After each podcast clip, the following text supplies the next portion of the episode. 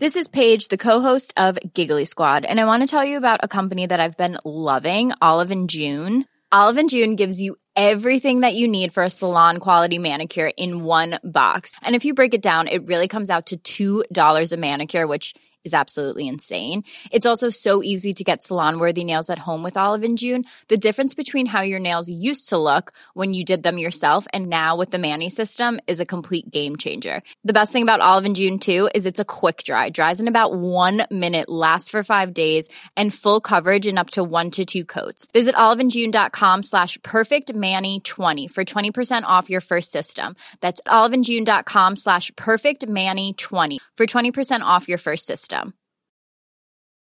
Burrow is a furniture company known for timeless design and thoughtful construction, and free shipping, and that extends to their outdoor collection.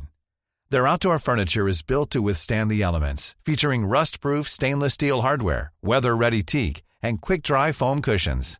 For Memorial Day, get 15% off your Burrow purchase at burrow.com/acast, and up to 25% off outdoor. That's up to 25% off outdoor furniture at burrow.com/acast. This Mother's Day, celebrate the extraordinary women in your life with a heartfelt gift from Blue Nile. Whether it's for your mom, a mother figure, or yourself as a mom, find that perfect piece to express your love and appreciation. Explore Blue Nile's exquisite pearls and mesmerizing gemstones that she's sure to love. Enjoy fast shipping options like guaranteed free shipping and returns. Make this Mother's Day unforgettable with a piece from Blue Nile. Right now, get up to 50% off at BlueNile.com. That's BlueNile.com. Tell you what, you guys, what an interesting night of footy that was. Very high-scoring fantasy game in our first one, and then a very low-scoring game in our Roosters and Storm game, with a lot happening in that one too. So for this night's one, you know, great for them to get a win.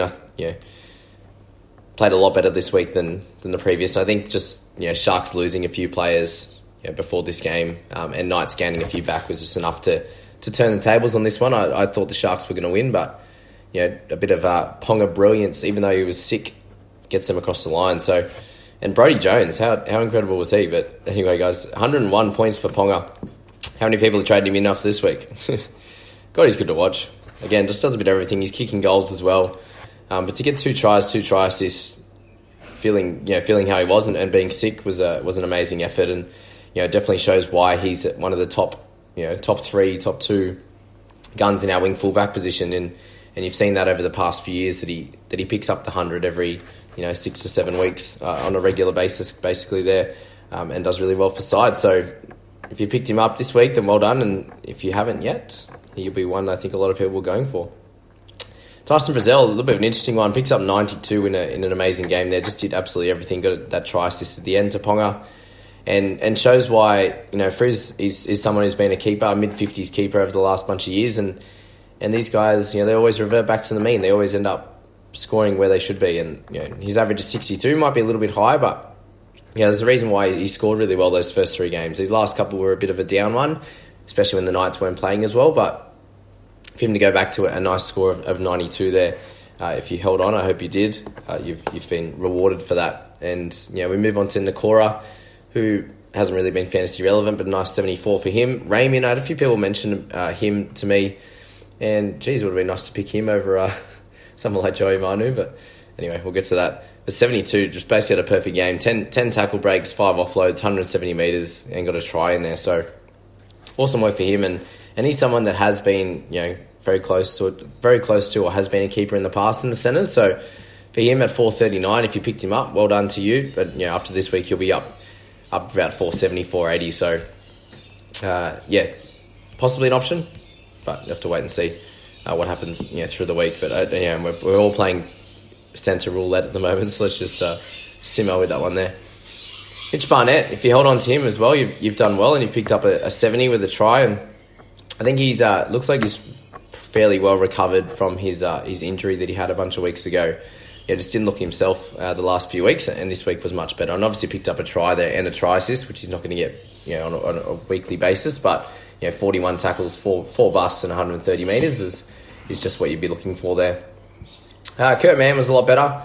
Looks like he's gotten over his injury too, and he's gone down a lot in price, and he becomes a fairly interesting option because, you know, last year he averaged over 50, and you know, if he can get back to that, then he's about 150k undervalued. And my worry for him is he's not probably not exactly a keeper. So just keep that in mind for him. And it's good to see Watson go back into the 13 role. Actually started this time for once, and you know, played 50 minutes at the top, and then came back for the last sort of 12, 13 minutes there. And he just makes a lot of tackles. Like, you wouldn't have expected it from him. Expected from a lot of the bigger guys to make some of those bigger tackles, but I guess he's just defending like he would be a hooker. So him and Braley you're in those majority of tackles, and he makes 80 meters and didn't really get any attacking stats, but like he has in the past. But those, it's amazing when some games he can get 30 odd tackles and a bunch of tackle breaks, and then the other ones he can tackle really well. So I think Watson's a keeper, definitely to have him as a dual as well, and the hooker in the mids. If he keeps getting that 13 role and plays around 60 minutes, I think he's going to average somewhere in the mid-50s, which would be great. Well done for those guys that have him, and he's going to be up at a lot closer to 600 very soon. Townsend, another 60. He was on like 2 after 25 minutes too, and then gets over a point a minute to finish off. And again, 44 points in his tackles and kick meters was really good, and picked up 3 try assists. So playing really well at the moment. Obviously didn't get his team the win, but you've got a couple more weeks out of him until Johnson comes back.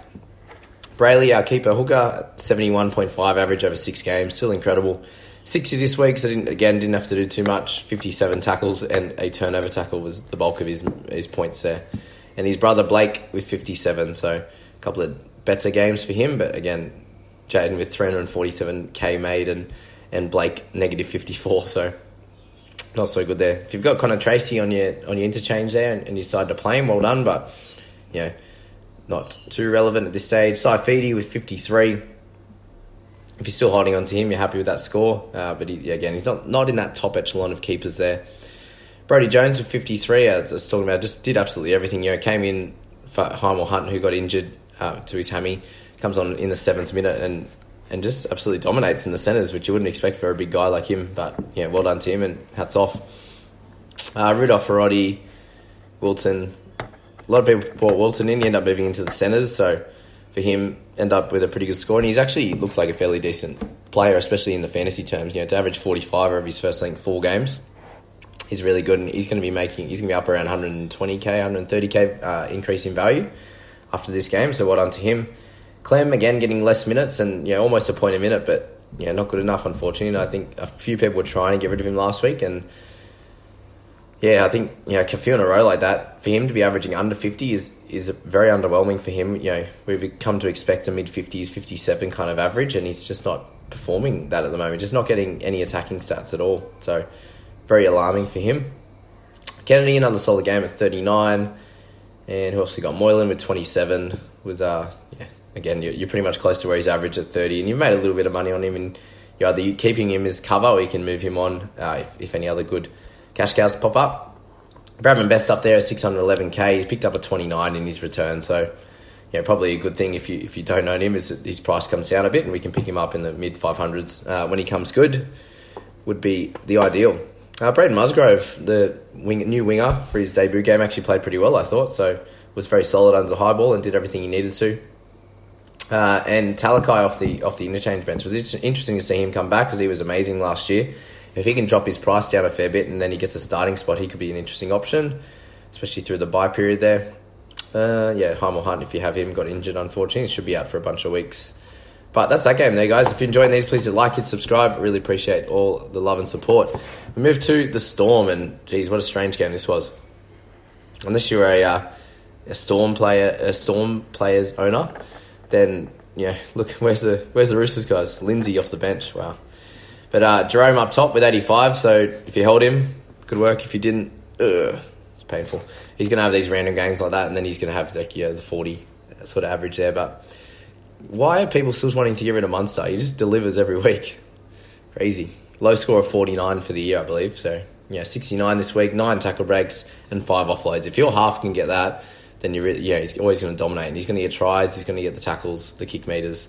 You didn't even have to do as much of that this week and still get 69. So, amazing for him. Brandon Smith, I imagine a lot of people got rid of him, and this week he had an absolute blinder, mixing between that hooker role and then through the middle. So, yeah, this is what he can do, but you know, the minutes played is a bit low, and yeah, with Kamikamika they're getting 60 minutes, which was pretty cool for him. But again, not really an option. If you started with him, you made 97k and a bit more from that after this week, but that's that. Harry Grant, how good is he? God, he can play. 46 minutes. I'd imagine that's going to bump up fairly quickly over the next bunch of weeks, I think. You know, just with how good he is on the park, I think you need him on there for the 80 minutes, and that's going to come, and hopefully, you know, that 59 drops his price a little bit further. But, you know, I think you're going to get him somewhere around 750, and I think that would be a great pickup. If, you know, once he gets a starting role, I think he'll be playing 80 or close to it and scoring really well, because he just does a bit of everything. Like 120 run meters for your hooker, you're going to be winning all the time, right? That's when Cook has 121 meters, he gets 80s. Yeah, and to have 120 in 46 minutes is crazy. So he's going to be a great option. Christian Welch doing much better these days. Like, obviously the offload's part of his game now, the hit and spin and out the back, which is great for extra points, but he's just not chasing guys anymore. He's waiting in the line. I think he was a little bit eager at the start of the season, and that showed in his missed tackle count. But to have him averaging 51 over the first 6 games now, we're really happy as owners, and you can just keep holding him. Just keep holding him, guys. You can see, like, we'll go a bit lower. Like, even, you know, guys like Crichton have a low game. So, you know, Welch has had one really low one, and the rest have been pretty solid. So be happy with his output at the moment and keep holding him at least until the bye period, I think. And, you know, Pappy had a head knock, and it will be interesting to see how he recovers, you know, during the week, and if he'll be able to play next week. But, you know, a lot of people, like, he was like dead on the ground there, and he, you know, still passed his HIA. So, you know, for him to come back and still do really well, that was a great effort. And pick up 53 for owners, even with the HIA. So, yeah, we're happy with that. Asafa Kafusi, Lindsay Collins, if anyone held on to him, you're happy with his output in 44 minutes, but he's definitely very much needed in this Roosters pack at the moment. They're, yeah, especially with Hargraves went down injured, Takayoho went down injured as well. So Collins is going to be really important over the next bunch of weeks, I think. Bromwich, Morris, Hutchison. Yeah, if you have Hutchison, he's done well again. Yeah, the 32 tackles is the big key there. Yeah, and two turnover tackles there. But yeah, with Roosters getting absolutely smashed, there wasn't a lot on offer for him. Tupanua, these are the types of games we were talking about. If he didn't have any attacking stats, he had 8 missed tackles, unfortunately. So he's someone that you could probably look to move on fairly soon. He's not going to be making you much money anymore, and he's not a keeper. So just look into that. But again, just remember this Roosters game. This game for the Roosters was really low in fantasy scoring, just because they got dicked, really. Angus Crichton, 38, so had 6 missed tackles and no attacking stats. So bit of a tough one for him this week, and as I said, the whole Roosters team. When Crichton and Teddy are getting kept to low stats, like for Teddy, he only makes 74 metres. You know, 5 tackle breaks with like 3 of them win, one run. And if Teddy's making 11 tackles, you know that they're under the pump. So, you know, he got a sneaky little try assist at the end. But, yeah, when those two guys aren't doing very well, you know they're getting smashed. And same with Radley, like, just so many missed tackles through the middle for the Roosters guys. You know, 9 missed tackles for Radley. Apart from that, did really well with 42 tackles and 2 turnovers. But yeah, for him, I think you can just keep holding off. If you got him, you got to hold. But if you don't have him, you're looking for his price to drop down that little bit further. Justin Olam in a team that won, didn't have to do too much. Only 90 meters, 6 tackles, which was, yeah, again, they had the ball a lot more than what the Roosters did. Sam Walker was someone I decided to hold off on playing this week, which ended up being a good result. I think the People's team, we still had to play him, but just with Sam this week, like, looking at his gameplay last week, he obviously was really reliant on those attacking stats at the end, just because, you know, sitting around halftime, he was at 10. And for Sam, I believe, you know, he didn't have as many missed tackles as I thought he might, but he's going to need those attacking stats going forward to score really well. And yeah, that's why you buy these guys at 228, because they have the chance of having these lower games and stifling their money making potential. And at least, you know, his 24 isn't going to ruin him, because he's averaging 40. If he can get back to a 30, 40, 50 against a lesser team, then he'll be fine. And I'd expect that going forward. So don't stress about Walker. Obviously, it slows down his money making, but other than that, it's okay. Now, Takaho is the real issue here. You know, in his rib cut, he's broken a rib, unfortunately. So it's either if it's a minor one, then it could be a 1 to 3 week, according to NRL physio. And if it's worse than that, it could be 3 to 6. So, you know, we'll have to determine that during the week. And he might be a sell, unfortunately, if that's the case, because he's, you know, he's that borderline keeper guy. 19 in 28 minutes is not ideal. And our last one there is Joey Manu. And unfortunately, I bought him in a couple of weeks ago for a 41 to 37, which was fine at like keeper level scores. But to get a 13, he just, nothing went right for him. He's got 5 missed tackles, 3 errors, and a penalty there. And, you know, a bunch of them there, he was like, had the ball on last tackle and it was being held up and he had the chance to offload and he was like waiting for someone to run through and then could have just offloaded but didn't. And then just ended up getting, you know, losing the ball, and that's a nice 4-point swing. He did that a few times there, and was really running out of the line and trying to tackle people and throwing an arm out like a Mitch Pearce style thing. I didn't like that at all. But you know, when your centre's got 47 metres for the game, you know that your team's got absolutely hammered, and it's something to worry about a little bit with these Roosters guys. Like they're probably not a top 4 team at the moment. They're probably a 6th or 7th best team, I'd say. In terms of their current form, they obviously had a really good 10 minutes at the end, back in the last game, but, you know, they're going to struggle a little bit, I think, and it was probably a slightly silly decision to go Manu, and I could have probably gone Mommy or something like that, but again, it's something you live and you learn. He has been a keeper every year for the past bunch, and he will come back to that. He's still averaging 38, and he hasn't really scored any tries yet, so something to think about there, but...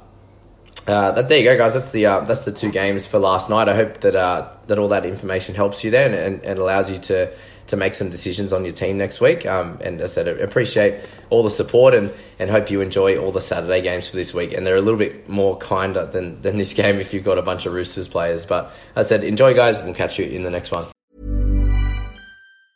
Mom deserves the best, and there's no better place to shop for Mother's Day than Whole Foods Market. They're your destination for unbeatable savings. From premium gifts to show-stopping flowers and irresistible desserts, start by saving 33% with Prime on all body care and candles. Then get a 15-stem bunch of tulips for just $9.99 each with Prime. Round out Mom's menu with festive rosé, irresistible berry chantilly cake, and more special treats. Come celebrate Mother's Day at Whole Foods Market.